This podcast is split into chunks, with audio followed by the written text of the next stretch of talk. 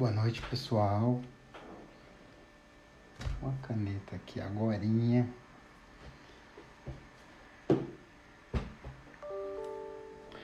Fala, tio. Seja bem-vindo aí à nossa live.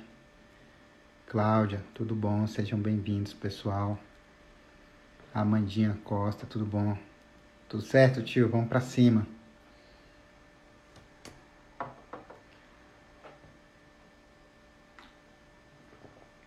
Também te amo, tio.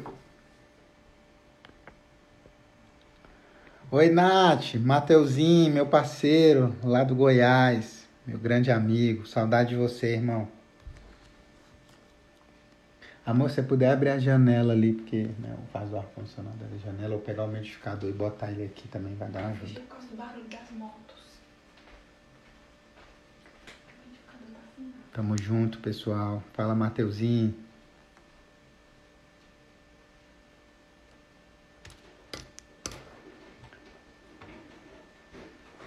Saudade de você também, meu parceiro. Muita saudade. Boas risadas, saudade daquele pãozinho com mortandela. Grande Rayan, meu parceiro. Seja bem-vindo, Sérgio Fortunato, meu mentor, meu mestre.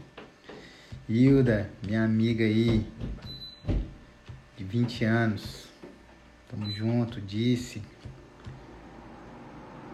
Não, vai dar certo. Muito barulho, né? Hoje o ar-condicionado aqui de onde eu fico, ele acabou de.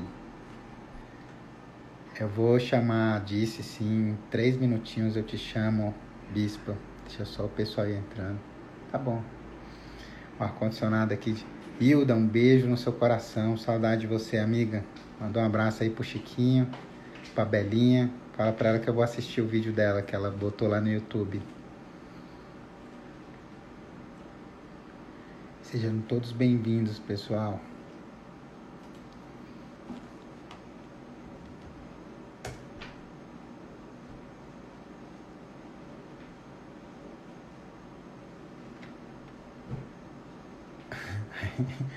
Ainda não vi, mas eu vou ver. Ai, ai, pessoal. A correria, a gente acaba não dá pra ver tudo que precisa ver, né?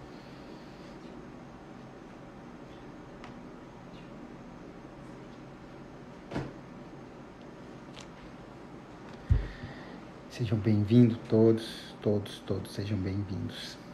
Hoje a live, hoje eu vou fazer duas lives, vão ser consecutivas. Essa live aqui vai ser celestial, então preparem tudo que vocês precisarem preparar. Vai ter cura, vai ter sonhos, vai ter libertação, vai ter salvação, vai ser tudo de bom aí dos céus aí. Vai ser uma live realmente dos céus. Vai ser muito bom hoje.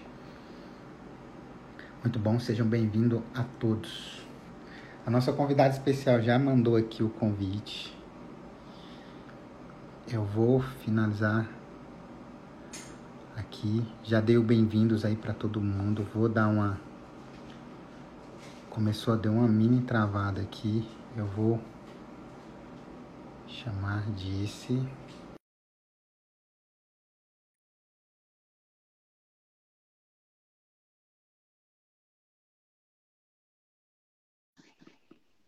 Olá, Olá, boa, boa noite. Oi, Bispa!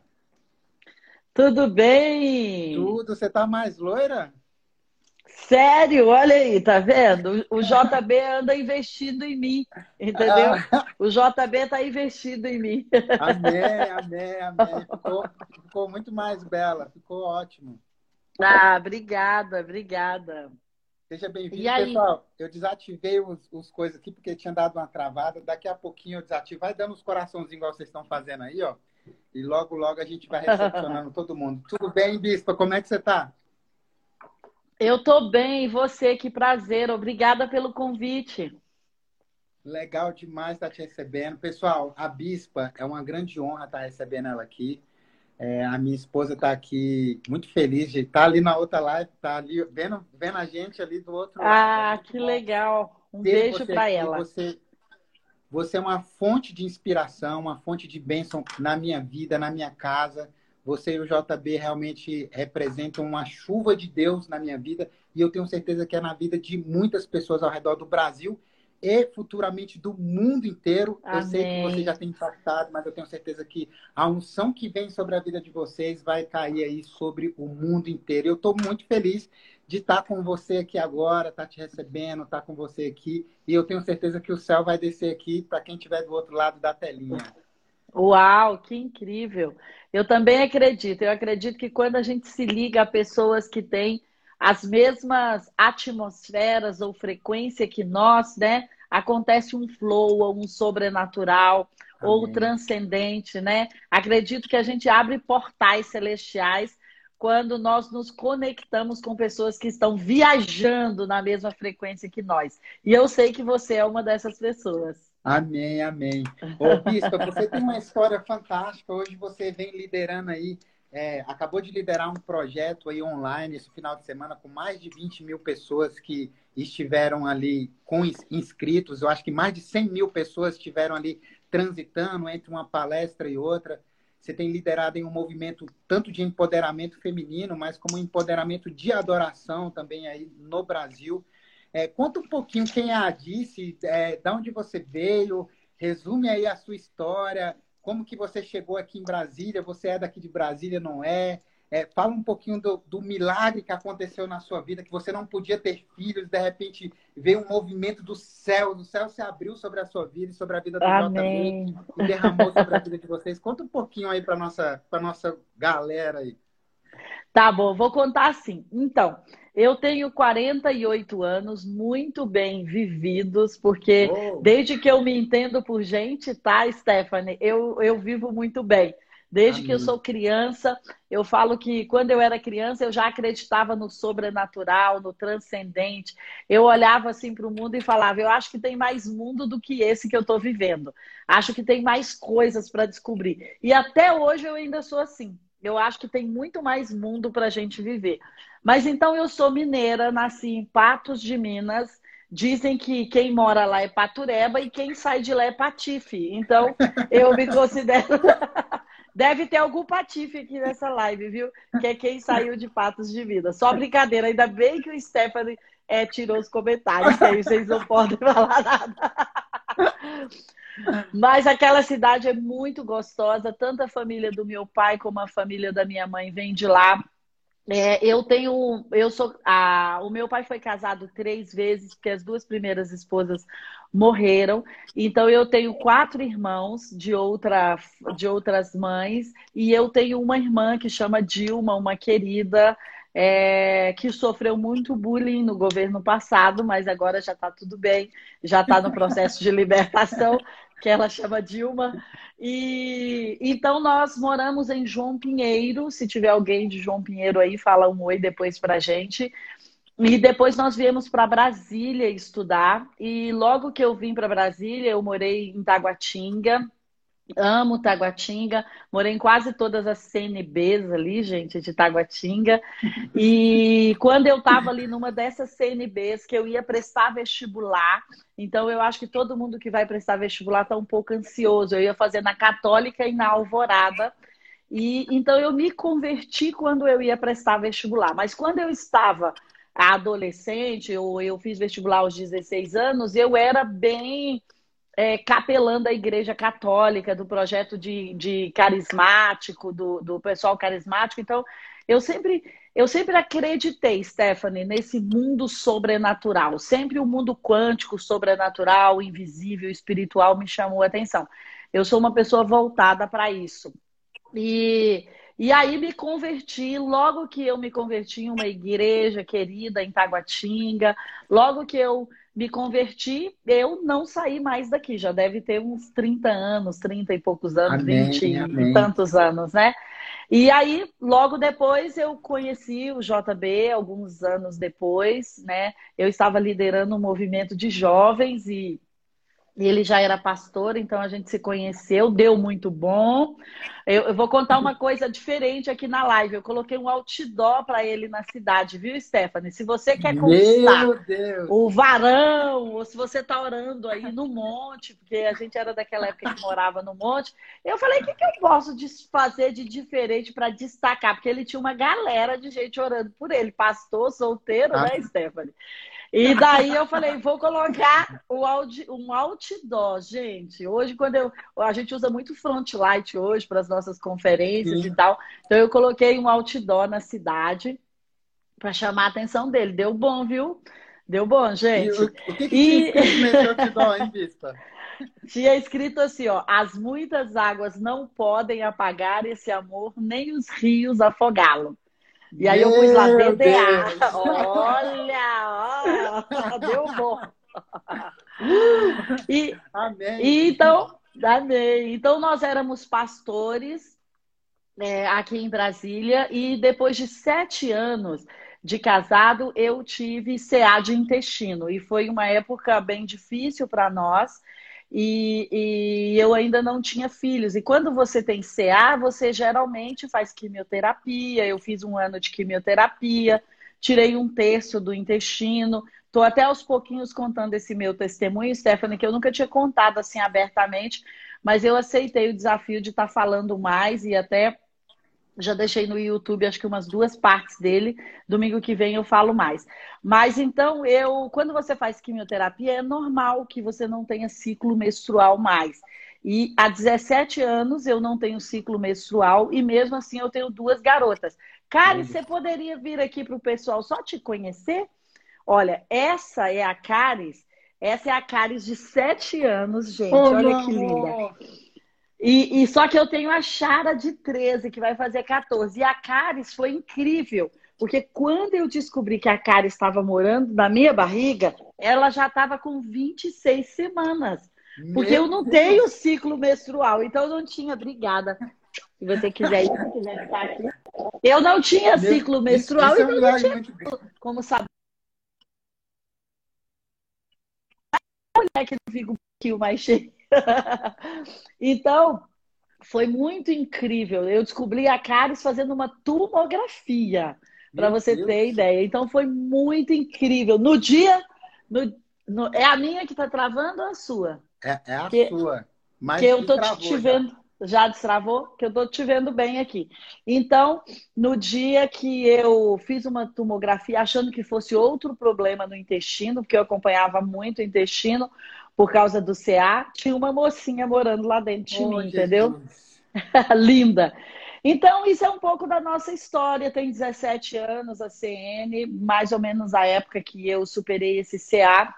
E de lá para cá, né, tem sido uma aventura viver do lado do JB. Eu não conheço rotina, mulheres.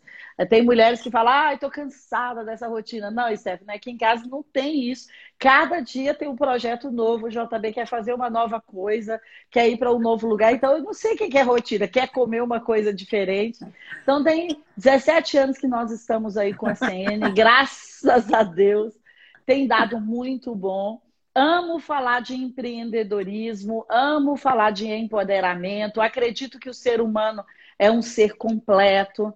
Né? A gente vai falando mais aqui, mas então eu amo falar da plenitude do ser humano, não apenas do espírito. Amém, amém. A minha esposa está rindo aqui porque ela está falando, parece aqui em casa, então. Ah, é? Não tem rotina. Ela disse que eu vou jogando os projetos pro alto assim, ela vem atrás pegando então, projetando, né? Eu preciso muito sentar com ela, que é pra gente entender essas mentes inquietas assim. Ah, eu recebi, ela está dizendo que vai ser uma honra. Recebi uma, uma, uma toda minha perguntando se dizendo que meu cérebro não era igual ao dos mortais. Essa foi engraçada. Foi a melhor. Sério? Eu, eu às vezes falo, quando eu vou fazer alguma homenagem para o JB, eu falo, gente, às vezes eu acho que eu durmo com um anjo. Entendeu? Porque de vez em quando eu tenho que falar, JB, terra, desce, desce. A terra, a terra tá precisando de você. Ai, ai. Isso você falando aí me fez me lembrar um dia, que é o tema aí da nossa, da nossa live. Um dia eu estava dirigindo e, ah. e, assim, às vezes, quando a gente está muito conectado no Espírito Santo, ele, ele nos toca em qualquer lugar, ele nos chama. É verdade. Ele vem em qualquer lugar. E eu tava no carro e, e, e, e, eu tenho um olho meio puxado, né, Bispa? E aí as pessoas sempre pensam que eu tô dormindo, que eu, que eu não tô enxergando.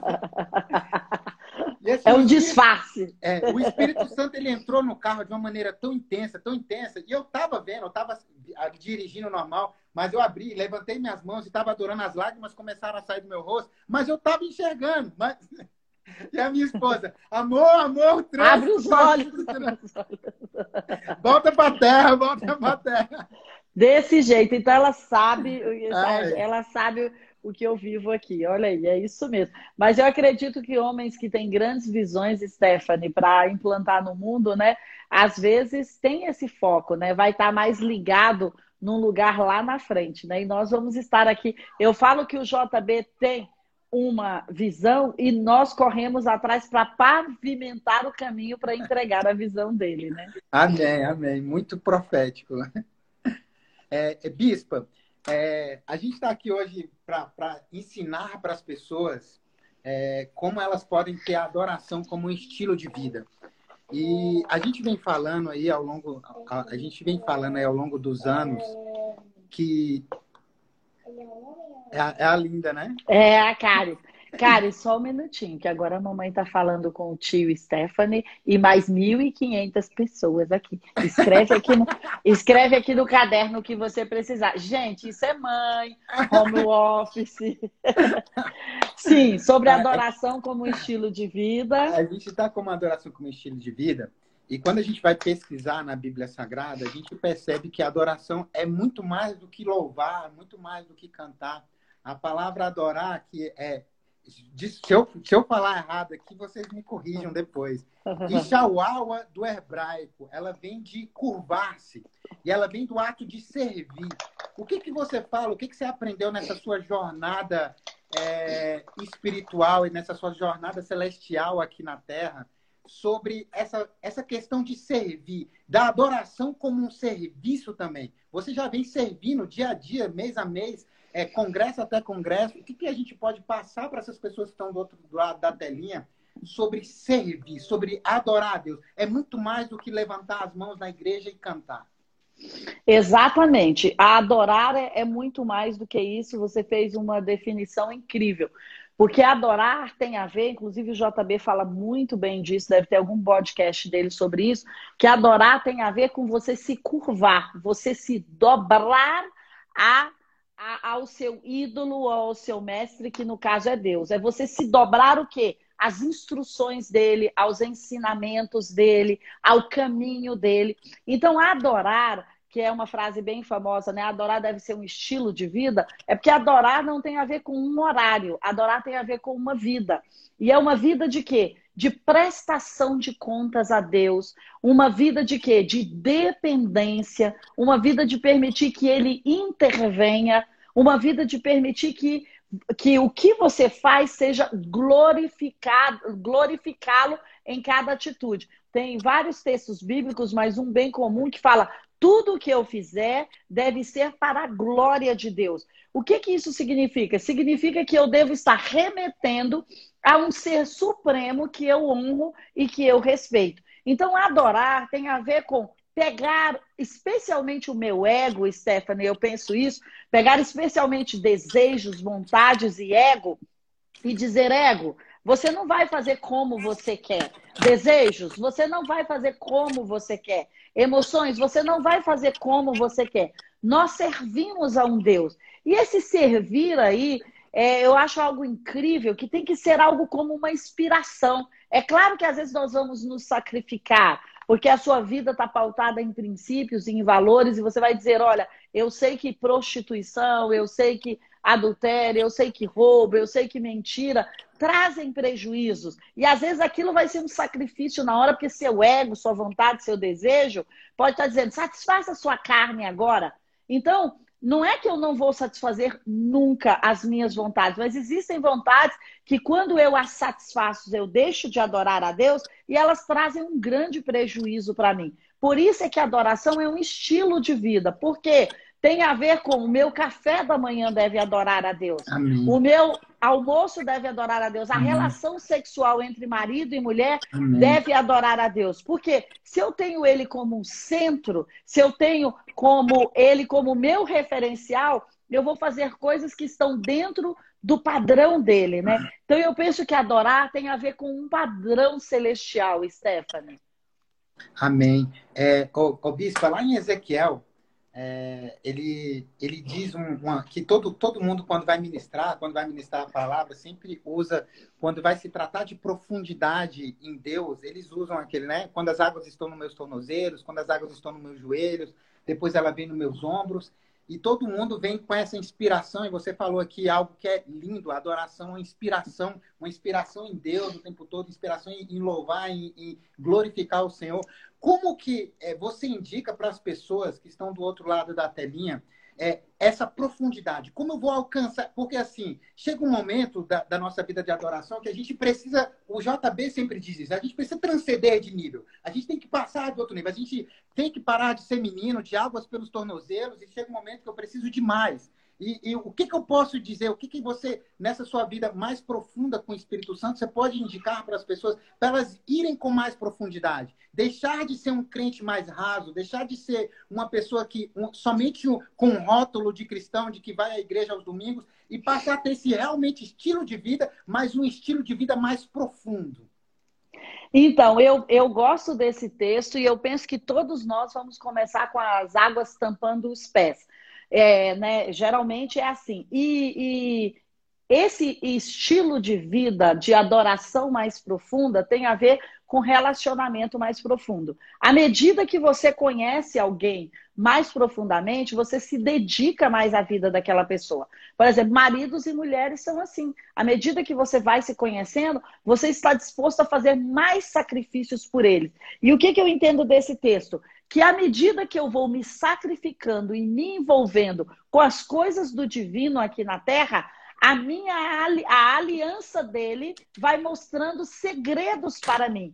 E à medida, até Salmos diz, tem uma oração incrível nos Salmos ali, num dos primeiros, que fala o seguinte: que quando eu oro, Deus me mostra os segredos da aliança dele. Então ele tem uma aliança conosco. Você aceitou Jesus, você se batizou, você fala que Deus é o seu líder espiritual, então ele tem uma aliança com você. Mas quando é que a nossa aliança aumenta? Quando nós nos sacrificamos uns pelos outros. Então, por exemplo, qual é a maior aliança tida na terra? É entre mãe e filho. Por quê? Ninguém dá tão intensamente uma mãe, e a sua esposa sabe disso, e você também, como uma mãe para um filho. Então, quanto mais eu me entrego num relacionamento, mais as águas vão subindo para o joelho, para o tornozelo, para a cintura, para o ombro, a ponto de eu ter que nadar. Então eu penso que essa adoração mais profunda, ou subir de nível, ou mudar de nível, é, Stephanie, tem a ver com relacionamento e com entrega e com dependência.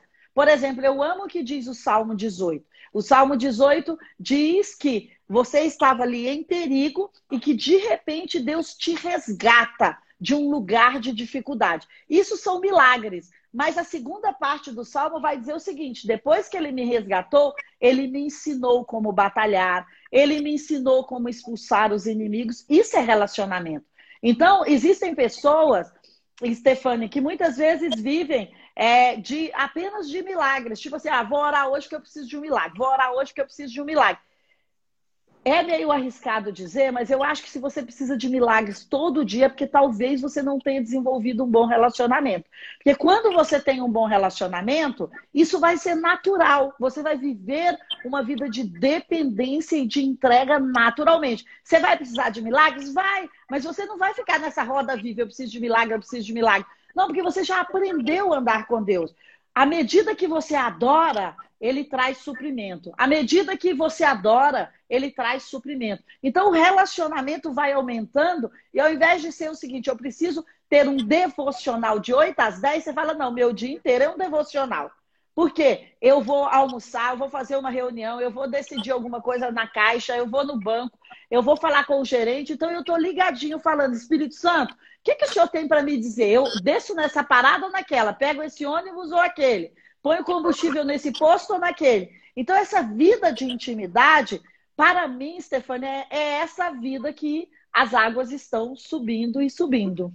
Nossa. Faz, faz sentido? Faz, faz todo sentido e é engraçado. Eu me lembro que é, é, isso meu coração, meu coração chega a ficar ardendo aqui quando você fala isso, porque essa questão de intimidade, de um relacionamento mais profundo, a Bíblia diz em Tiago, né? Aproxime-se de mim, e eu me aproximarei de vós. É, é, é, nessa linha de quanto mais eu chego, é, é, quanto mais eu chego perto de Deus, mais Ele vai tirando mais menos, eu, menos de mim vai sobrando. Né? Eu, vou, eu vou me parecendo mais com ele à medida que eu vou chegando perto dele. É, e à medida que você vai chegando perto do altar, perto da.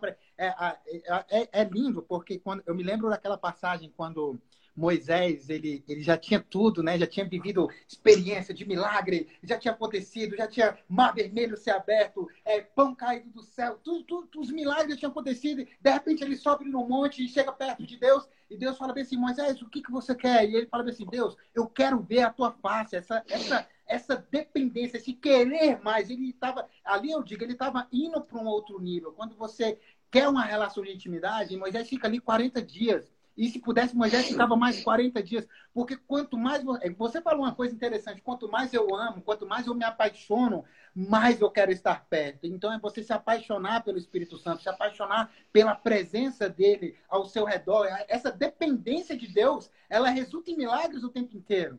Porque os milagres são resultados da busca intensa que eu tenho pela presença de Deus.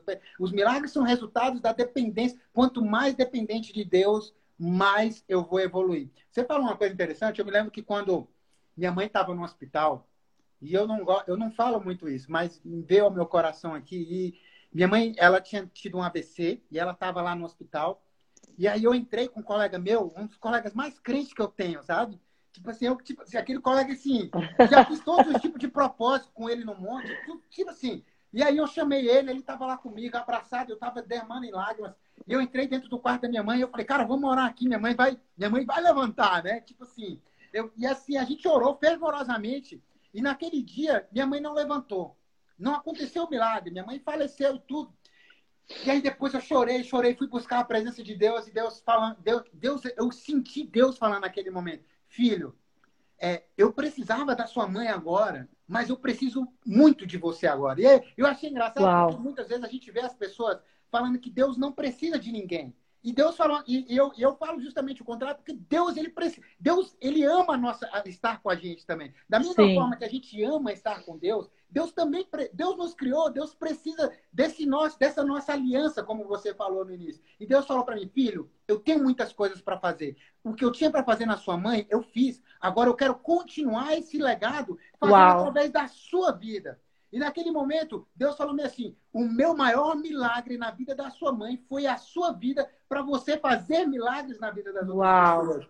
Quando Uau. você fica dependente de Deus, quando você fica com seus olhos, com seus ouvidos, quando a adoração ela passa, ela vai além de música, Deus ele vai fazer com que você experimente milagres, mesmo quando você estiver no fundo do poço. Eu sempre digo, o fundo do poço ele te ensina lições que nenhum outro lugar da vida te ensinaria. Verdade, é verdade. Que Deus, que você coloca o seu joelho no chão e ele se conecta a Deus. Isso é lindo, é lindo. E você falou uma coisa aí, que foi esse seu momento que você teve de câncer e, e, e você ultrapassou essa barreira. E, e, a gente é um momento de dependência, né, Bispa? É, o que que você Total. O que, que você aprende, o que, que você pode falar dessa essa parte, dessa dependência, quando você está no momento que é o do fundo para o mundo e para você, às vezes, você não consegue entender qual que é o projeto de Deus naquele momento, entendeu? E é... o que, que é que a gente, qual que é o insight para esse momento? É verdade, eu concordo com você, que acho que crises trazem oportunidades, ou, ou, ou, fundo do poço trazem oportunidades, né? O salmista já diz: ainda que eu ande pelo vale da sombra da morte, eu não temerei mal algum. Amém. É claro que isso é uma grande profecia, porque quando a gente está no vale da sombra da morte, né? Você, você fica ali, meu Deus. Você teme alguns momentos, mas Deus sabe da nossa natureza, né? E, e óbvio que você tem receios, você está inseguro, como você mesmo colocou, Stephanie, você não sabe o que vai acontecer. Mas eu aprendi uma coisa, que se durante a crise, ou o diagnóstico de morte, que foi o meu caso, ou, ou, ou, quando você recebe outros diagnósticos de não poder ter filhos, ou bancarrota, ou prejuízos financeiros, ou então que você teve uma traição, qualquer coisa assim, qualquer que seja a, a crise, o que nós precisamos, Stefane, é ficar de pé. Porque Deus fala conosco quando estamos de pé. Ele fala: Olha, fica de pé que eu vou falar com você. Você pode chorar, você pode ter seu dia de luto, sua semana de luto, a sua, você pode ter seu tempo de, de se sentir injustiçado, mas você precisa se levantar. Eu acho que a grande questão da crise, Stefani, é nós nos colocarmos de pé. A hora que nós começamos a nos colocar de pé, em qualquer crise financeira, emocional, relacional, física, econômica, espiritual, qualquer uma delas, quando nós começamos a nos colocar de pé, ele vem nos dar uma direção. Você que trabalha com desenvolvimento pessoal, você sabe disso, que você não pode fazer nada pela pessoa que não quer. Sim. Se você chega lá e fala, olha, eu tenho essa ferramenta, eu tenho isso, você pode fazer esse assessment, você pode fazer isso. Se a pessoa fala, não, Stefania, eu não quero. Ou seja, ela não está se colocando de pé. Se colocar de pé para mim é ter um coração aberto para aprender. É dizer, Deus, eu estou aqui no fundo do poço, mas o que, que eu posso aprender? Qual é a saída? É, é, não é negar a realidade. Eu não sou a favor das pessoas, olha, ignora. Não, você não está. Não, você tem que falar, eu estou aqui no fundo do poço. Mas ainda que eu ande pelo vale da sombra da morte, ainda que eu tenha um diagnóstico de Aleluia. câncer, ainda que Aleluia. eu tenha que fazer quimioterapia, ainda que o uhum. médico disse que eu nem posso fazer uma fertilização in vitro, ainda que eu vou ficar de pé e eu vou declarar: eu não morrerei, antes viverei para contar as bondades na terra dos viventes. O Aleluia. vale de ossos secos, Aleluia. o Espírito vai soprar sobre ele e ele vai e ele vai ele vai reviver. Eu nunca vi um justo desamparado e nem a sua descendência mendigar Amém. o pão. Você tem muitas palavras que podem fazer você ficar de pé. E se você encontrar um versículo um versículo que faça você se colocar de pé, se apegue a ele, ore, medite, fale com Deus sobre ele. Então eu penso que uma das grandes lições da crise é aprender com ela. É dizer, olha, Senhor, o que o Senhor tem para me ensinar? E sabe o que eu tenho entendido? Que Deus nos dá pequenas direções. Às vezes nós queremos falar, tá, Senhor, qual é o dia da minha cura completa? Quando a minha cura for completa, eu vou testemunhar em todos os lugares. Ou então, Senhor, quando é que vai entrar aquele um milhão de dólares na minha conta? Aí Deus fala, não, vai entrar 100 reais agora, vai entrar 300 o mês que vem. Então, eu preciso valorizar os pequenos esforços e as pequenas conquistas. Porque às vezes, Stefane, quando nós estamos no meio da crise, o que nós queremos é nos livrar da crise. E deixa eu te dizer, se você olhar para Jesus, quantas vezes Jesus colocou os discípulos em crises? E ele queria era o quê? Ensinar. A crise é uma escola. Então não queira fugir dela. Não faça essa oração. Eu vou fazer uma semana de Jesus de jejum que eu quero que essa crise passe. Não, talvez você só vai ficar mais fragilizado emocionalmente. não estou dizendo que não tem que jejuar. Você tem que jejuar. Mas às vezes você está precisando é ouvir instruções e seguir instruções. Lembra aquele, aquele jejum de Isaías? O que eu quero não é que vocês façam tudo isso, pano de cinza e tudo mais. Eu quero é que vocês soltem as ligaduras, é que vocês perdoem uns aos outros, hum. é que vocês reconstruam os lugares quebrados.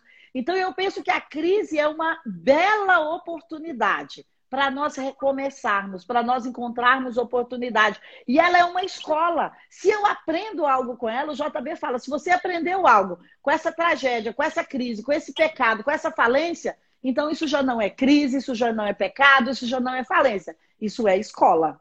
Amém, amém. Não é, não é, não é fracasso, né? É uma escola. Não é fracasso. É aprendizado. É, é às, vezes, às vezes, quando a gente está no. É, às vezes é preciso só ter fé, né? Que a adoração também é você ter fé, né? A adoração Sim. também é você crer, crer no invisível, né? Acreditar que, que algo impossível pode acontecer e entrar em movimento, que é uma das coisas que a gente sempre fala para as pessoas. Você precisa entrar em movimento para as coisas acontecerem. Você precisa agir de alguma maneira. O melhor mecanismo de sobrevivência é o, o crescimento constante, é aí você entrar em movimento. Se você, se você quer que aconteça alguma coisa, você vai precisar se movimentar de alguma maneira.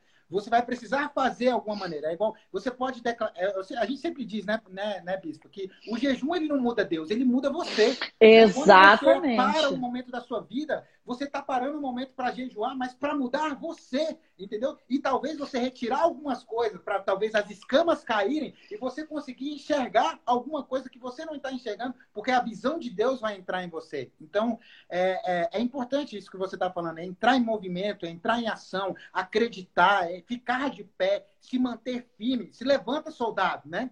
se levanta, porque eu tenho uma promessa para você, né? Eu yes, sei os pensamentos yes. que eu tenho a respeito de você. Não são pensamentos de bem e não de mal. Deus tem uma promessa para cada um de nós. Então, é, a promessa ela já lhe foi dada. Agora falta você crer, você entrar em movimento, você acreditar e entrar em ação. A ação é uma coisa importante também no reino celestial para que você possa tomar aquilo que é seu, porque as promessas elas já foram liberadas sobre a sua vida.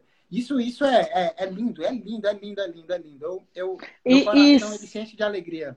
E sabe, Stephanie, eu acho, Stephanie, eu acho que uma das grandes coisas que, como cristãos, nós precisamos nos conscientizar é o seguinte: a maior parte de nós damos essa desculpa, eu estou esperando em Deus. E o Stefani falou aí agora, ele está esperando que você dê um passo. Fala para esse exército, para esse vale de ossos secos, para eles se colocarem de pé e para começar a nascer carne. Fale. Você tem que ter uma atitude. Por quê? Porque com certeza você já tem a direção da primeira atitude. Se não tem a primeira atitude aí, ler a Bíblia, orar, declarar a palavra, ter fé, tudo isso que nós estamos dizendo aqui, se colocar de pé. Então, Deus, às vezes, para entregar todo o mapa que você está precisando sobre não entrar em falência, ou sobre não despedir os funcionários, ou, ou sobre vencer essa crise, está na primeira atitude. E a primeira atitude, talvez ela seja a mais difícil, que a gente precisa reunir mais energia. Mas nós precisamos. Eu acredito que Deus está esperando em nós e nós estamos esperando em Deus. Mas ele já disse: vá, marcha, faça, se Amém. levante, faça alguma coisa. Como o Stefano está colocando, se você já tem uma atitude, isso já move o mundo a seu favor, né? Você, você falou uma coisa interessante que é, às vezes é, você falou bem assim, se apega às vezes num versículo, tente pegar alguma coisa. E às vezes tudo que você precisa é, é de uma palavra tudo que você precisa é de uma palavra de fé. Põe a tua boca no pó, talvez haja esperança. E, e desde a criação, né, bispo? Porque quando Deus fez, Deus, Deus falou, haja luz. Deus falou. Sim. Ah, Deus, ele recitou, ele declarou alguma coisa para o mundo para que algo ocorresse. Então, é, é, é, às vezes é o momento de você declarar, de você tomar posse, de você acreditar. Eu sei que tem muita. Eu sempre falo, quando. Eu me lembro de uma vez, bispo, que eu sempre orei para um dia ministrar numa igreja e quando eu chegar lá eu não precisar falar nada, né? Sempre foi uma das orações para mim, sempre foi, sempre foi. E eu fui ministrar numa igreja em Paracatu, perto, deve ser perto Eu conheço. É, e eu nunca vou esquecer desse dia, porque eram três dias assim que eu estava ministrando assim, uma intensidade, assim, um congresso um congresso. E quando a gente chegou lá, eu estava tão cansado, eu estava tão cansado, tão cansado. Eu tava só o caco. Era assim, quatro ministrações no dia, era a última. Uau. Eu falei, Deus, faz um milagre nessa noite. E na hora que a gente vai.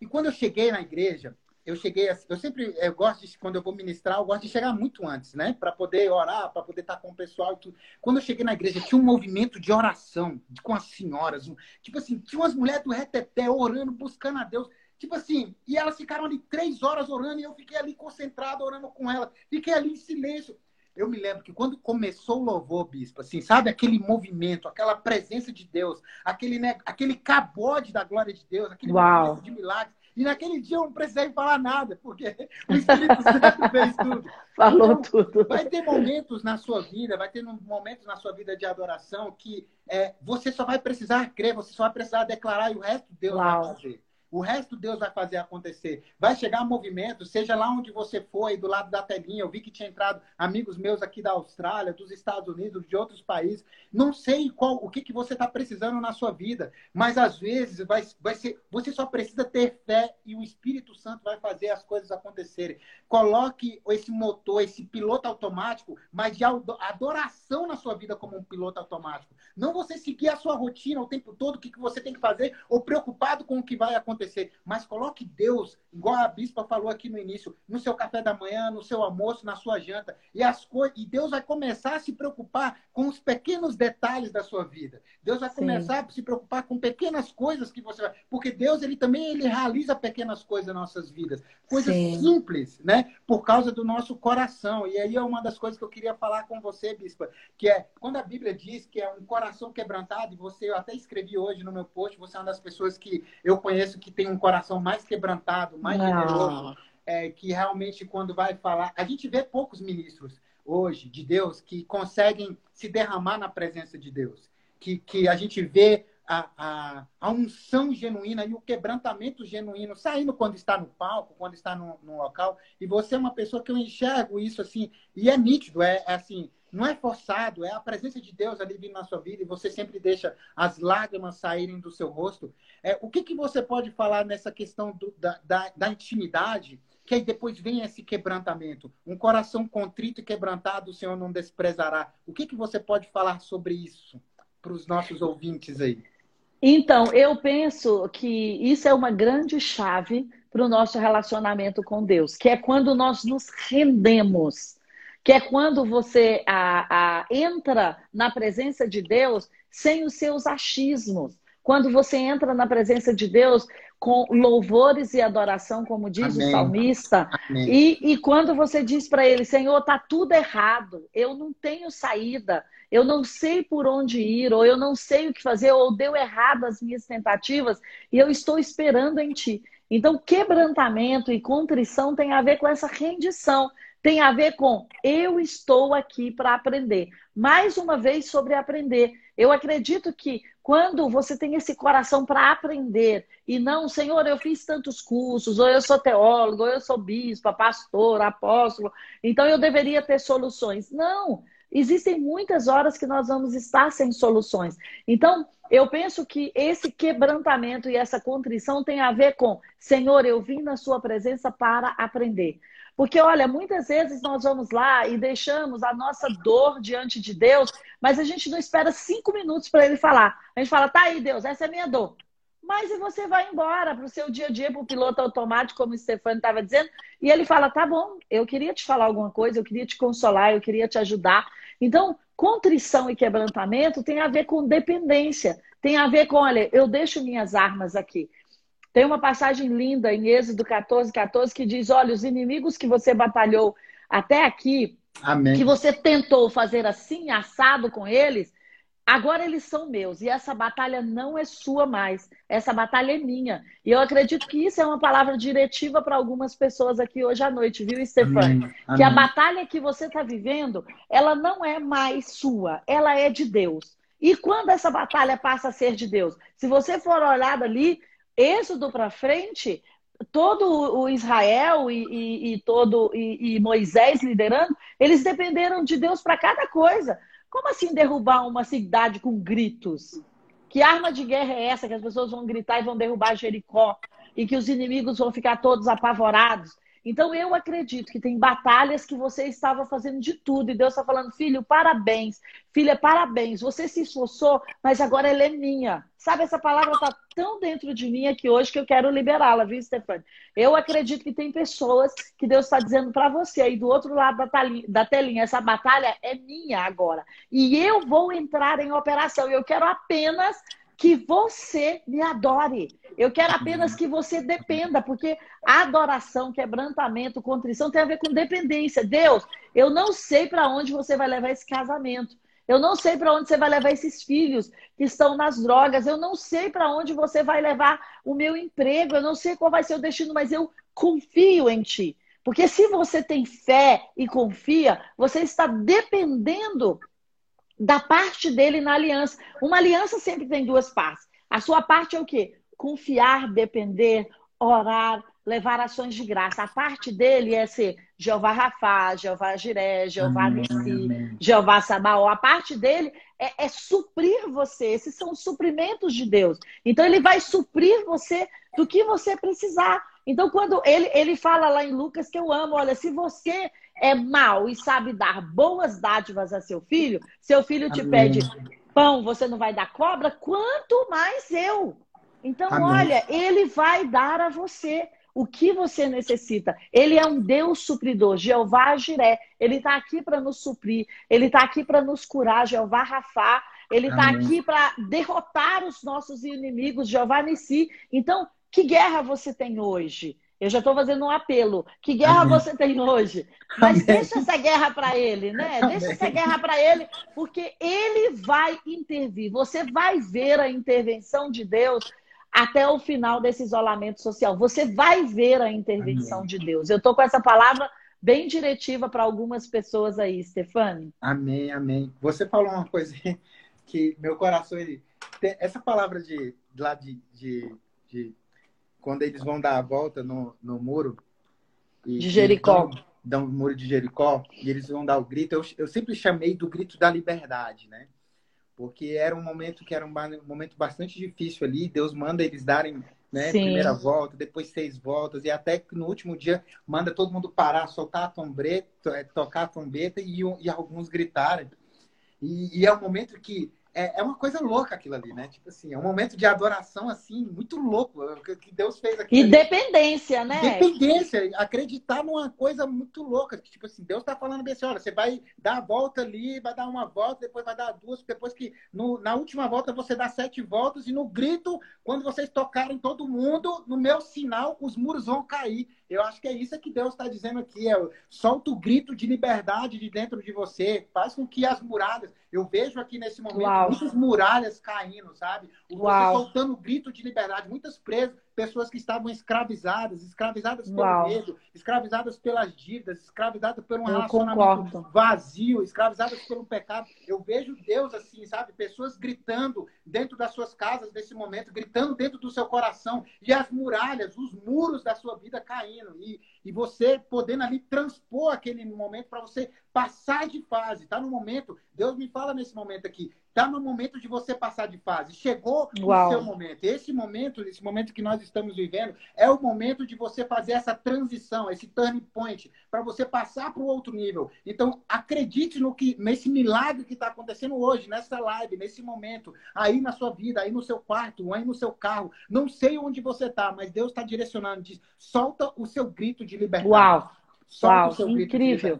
Incrível. E eu quero dizer mais uma coisa. É, acho que a gente partiu para um profético aqui e você tem instruções. E eu quero dar mais uma instrução para você estar tá aí. E ela é para mim, para você, para o Stefani também. Faça as coisas loucas que Deus está te mandando fazer. Amém. E aqui, qual é o grito louco que está dentro de você? Qual é o grito que não parou? Porque aquele povo seguiu uma instrução louca. E às vezes nós queremos seguir instruções apenas padronizadas, processadas, engessadas. Não, Deus é o pai da inovação. E não tem disrupção ou inovação que não seja mudando as variáveis. Não tem disrupção se não for um novo processo. E o Stefani fala muito disso, muito bem disso. Então, o, o que, que eu acredito? Que Deus vai te dar uma instrução disruptiva, uma instrução nova, porque falar para um exército se formar de vale de ossos secos é disruptivo. Falar para você ganhar uma cidade inteira com gritos, naquela época tinha armas de guerra. É super disruptivo. Então, o que, que Deus está falando para você fazer que é fora da caixa? Que ninguém nunca fez. Então, de repente, a gente fala assim: ninguém nunca fez isso, ninguém nunca tinha ganho uma guerra com gritos também. Então, você que está recebendo uma instrução dessa tão diferenciada, ouça ele, por mais louco que seja. Deixa eu te dizer, quanto mais louco for, você está alinhado com a palavra de Deus, você precisa ter uma base bíblica para isso. Quanto mais louco for, mais é uma ideia de Deus, porque os pensamentos dele são mais altos do que os nossos pensamentos. É verdade. A Bíblia, ela deixa bem claro, né? É, é nem, nem olhos viram, nem ouvidos ouviram o que Deus está preparando para esse momento que está por vir agora.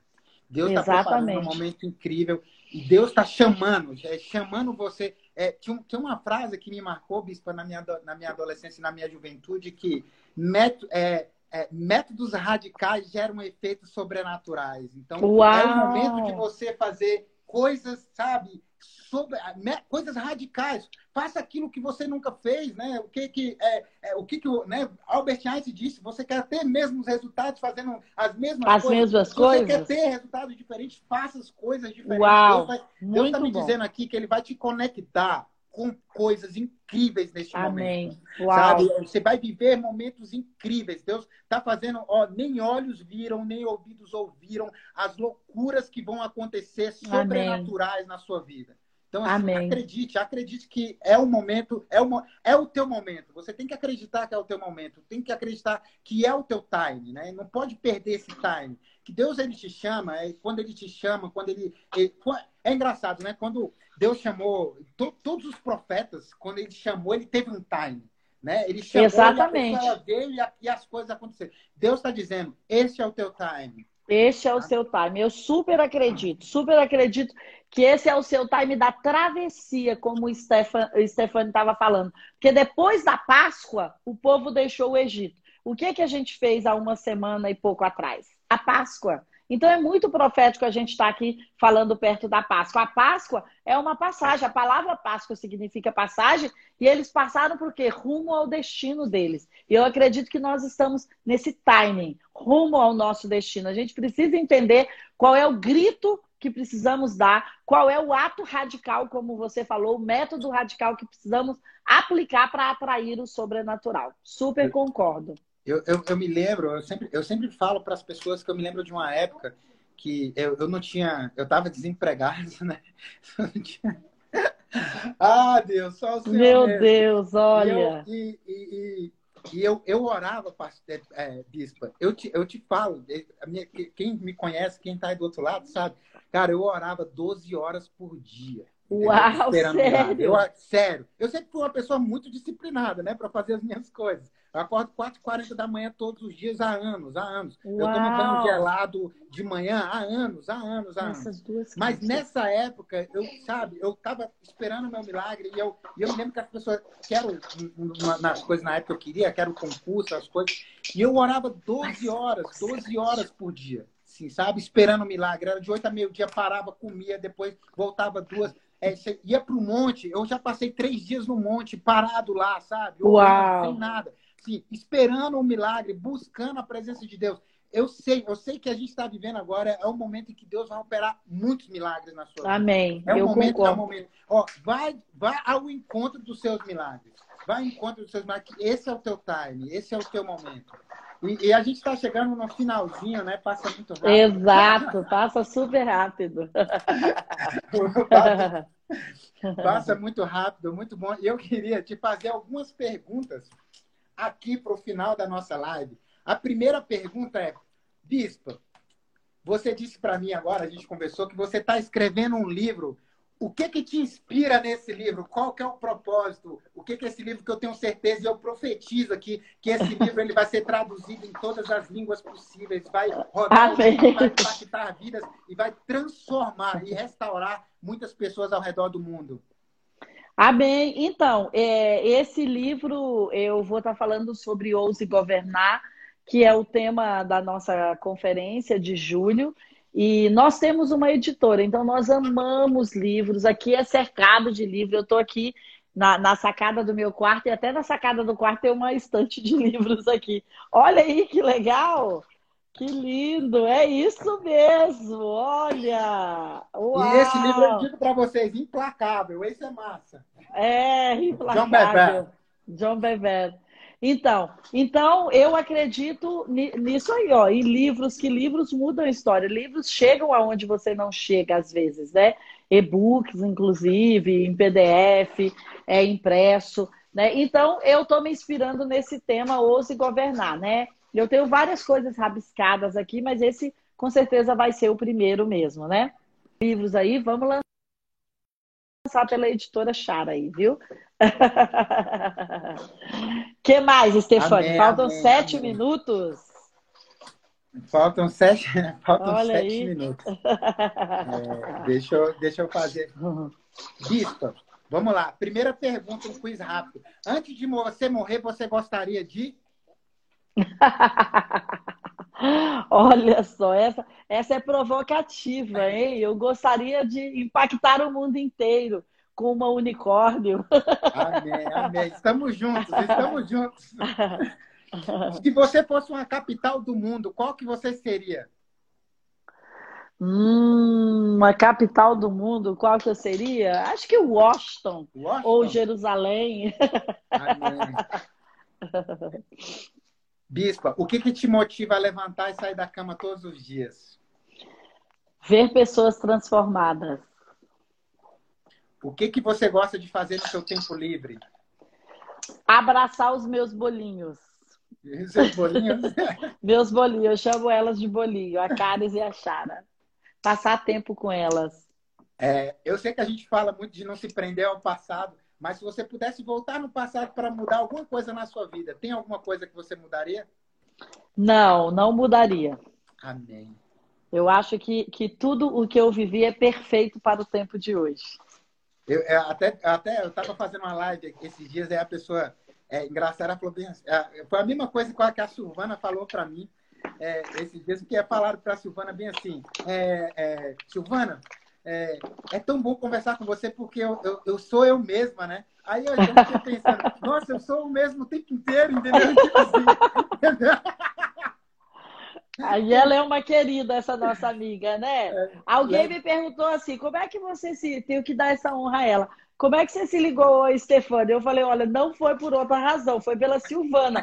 Claro que a gente se conhecia e você estava por aí, mas assim, a verdadeira conexão foi por ela, né? Ela tem esse favor, viu, Silvana? Maravilhosa. Ela tem esse favor de conectar. Quando ela fala para mim, esse cara é fera, esse cara é não sei o quê, eu, eu nem. Eu não, sabe quando baixa todos os, os, os filtros? então ela é uma querida, viu? Ah, é legal, legal. Silvana é legal demais. É, que hábito na sua vida que você faz que você não gosta, mas você gostaria de mudar? Malhar mais. Malhar mais. É. Você está precisando de um coach. É, ai meu Deus do céu, olha. Quem sabe você ser o case?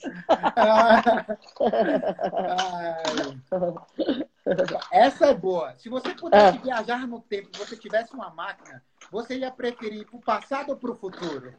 Olha só, eu acho que você anda assistindo muito Barry Allen ou Lendas.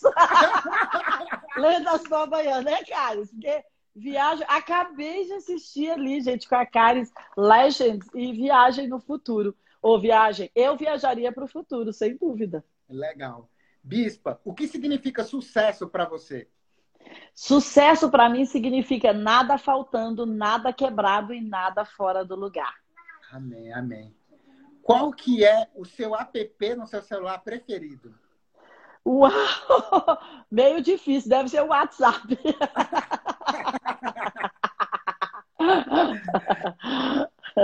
Bispa, se você tivesse 25 horas no seu dia, o que, que você faria com essa hora extra?